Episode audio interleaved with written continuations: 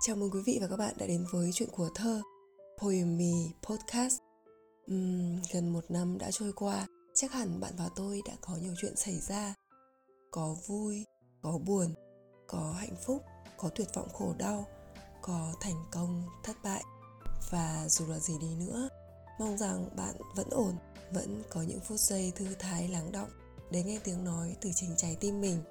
Hay đơn giản thôi là nghe một khúc nhạc yêu thích một podcast yêu thích và thả hồn mình tự trôi đi theo cảm xúc mà chẳng cần suy nghĩ gì cả.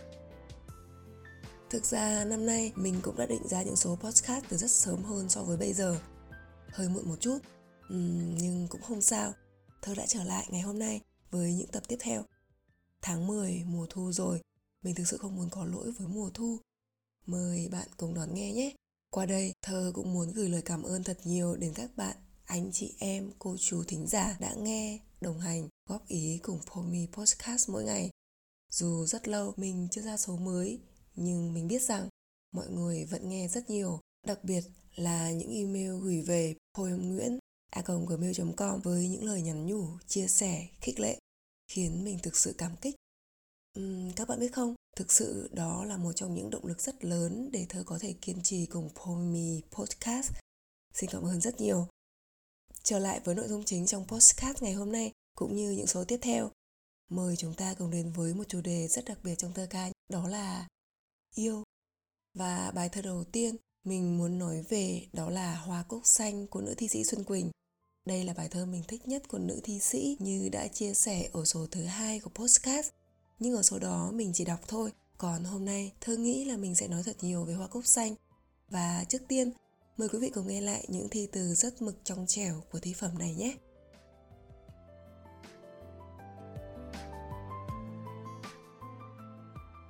Hoa cúc xanh có hay là không có? Trong đầm lầy tuổi nhỏ của anh xưa, Một dòng sông lặng chảy về xa, Thung lũng vắng sương bay đầy cửa sổ. Hoa cúc xanh có hay là không có? Một ngôi trường bé nhỏ cuối ngàn xa, Mơ của người hay mơ ước của hoa mà tươi mát mà dịu dàng đến thế. Cỏ mới mọc còn chim rừng thơ bé, nước trong ngần thầm thì với ngàn lau. Trái tim ta như nắng thủa ban đầu, chưa chút gợn một lần cay đắng.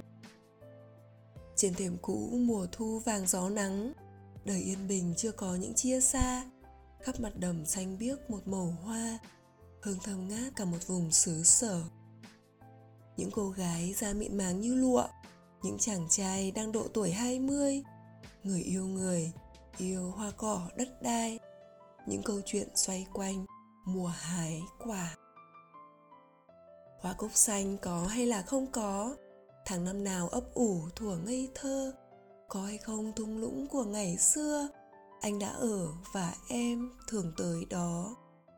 Châu chấu xanh chuồn chuồn kim thắm đỏ, những ngả đường phơ phất gió heo may, cả một vùng vương quốc tuổi thơ ngây, bao ước mơ mượt mà như lá cỏ.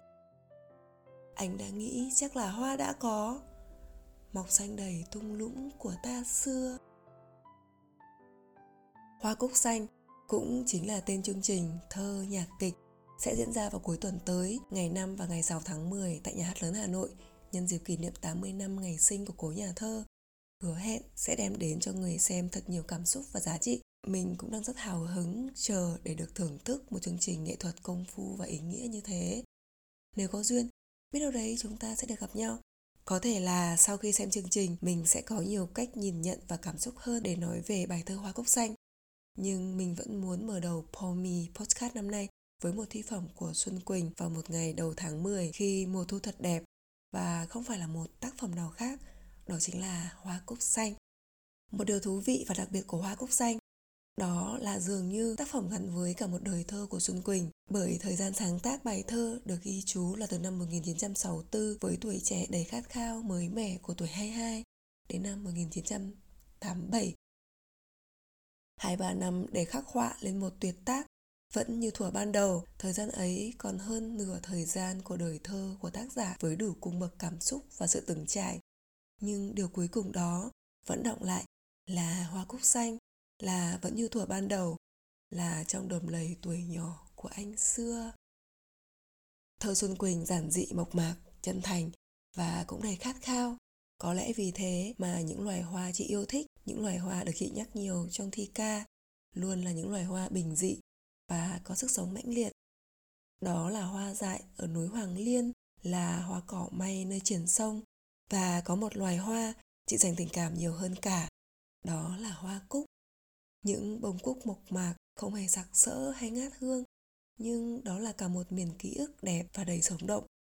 Ta đã bắt gặp những bông cúc vàng trong hoa cúc với thời gian đi màu hoa cũ về đâu, nay trở lại vẫn còn như mới mẻ. Rồi hoa cúc tím trong bài thơ có một thời như thế với hoa cúc tím trong bài hát cũ dẫu vẫn là cung bậc của ngày xưa, quá khứ đáng yêu, quá khứ đáng tôn thờ, nhưng đâu phải là điều em luyến tiếc. Bạn có phải là một người yêu hoa không? Thơ là một người yêu hoa, và loài hoa thơ yêu thích nhất cũng chính là hoa cúc xanh. Có lẽ thế mà yêu thơ xuân quỳnh và yêu luôn cả thơ lưu quang vũ. Và một trong những lý do mình làm podcast này cũng chính là yêu thích hai nhà thơ Xuân Quỳnh và Lưu Quang Vũ muốn được đọc thật nhiều và nói thật nhiều về thơ của hai thi sĩ này. Nếu bạn cũng yêu thích thơ ca của Xuân Quỳnh và Lưu Quang Vũ, mời bạn ghé nghe những số phát sóng từ 2 đến 70 của Pomi Podcast nhé.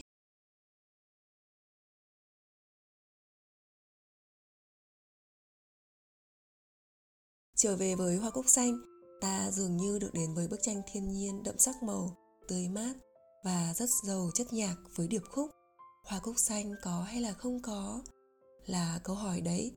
Nhưng ta tự biết là câu trả lời rồi.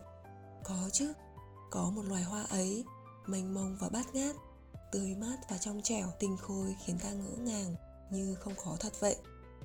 Hoa cúc xanh có hay là không có? Trong đầm lầy tuổi nhỏ của anh xưa, một dòng sông lặng chảy về xa, thung lũng vắng, sương bay đầy cửa sổ. Hoa cúc xanh có hay là không có? Một ngôi trường bé nhỏ cuối ngàn xa mơ ước của người hay mơ ước của hoa, mà tươi mát, mà dịu dàng đến thế. Từng tiếng thơ cũng là từng khúc nhạc, mỗi khúc nhạc đầy sống động của thiên nhiên cứ thế hiện lên, cứ thế ngân nga thật đẹp, thật mới mẻ.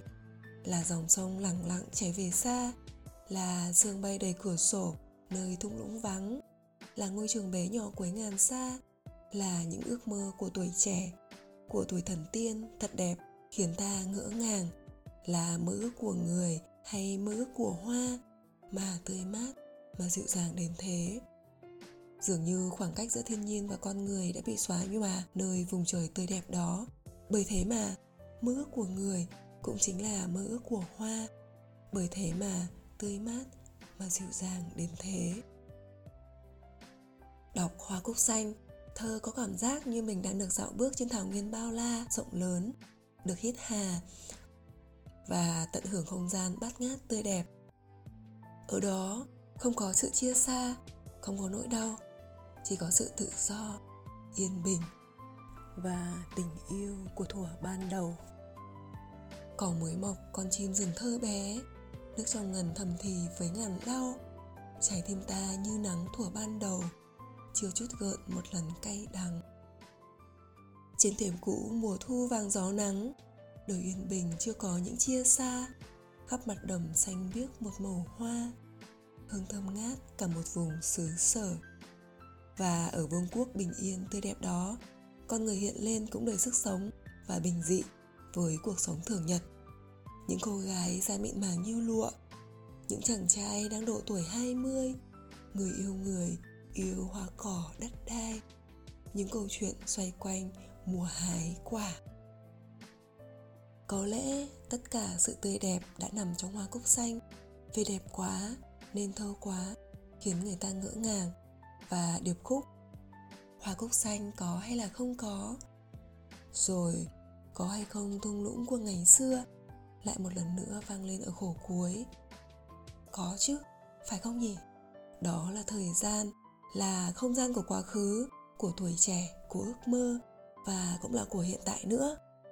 Tuổi trẻ với những tháng năm nào ấp ủ thuở ngây thơ của thung lũng ngày xưa, nơi anh đã ở và em thường tới đó, với những châu chấu xanh chuồn chuồn kim thắm đỏ, với những ngả đường phơ phất gió heo may, với cả một vùng vương quốc tuổi thơ ngây, bao ước mơ mượt mà như lá cỏ là hiện tại, khi ta đã đi qua ngần ấy thời gian của cuộc đời với bao nỗi đau, buồn, vui và hạnh phúc, nhưng trái tim ta vẫn luôn như thủa ban đầu.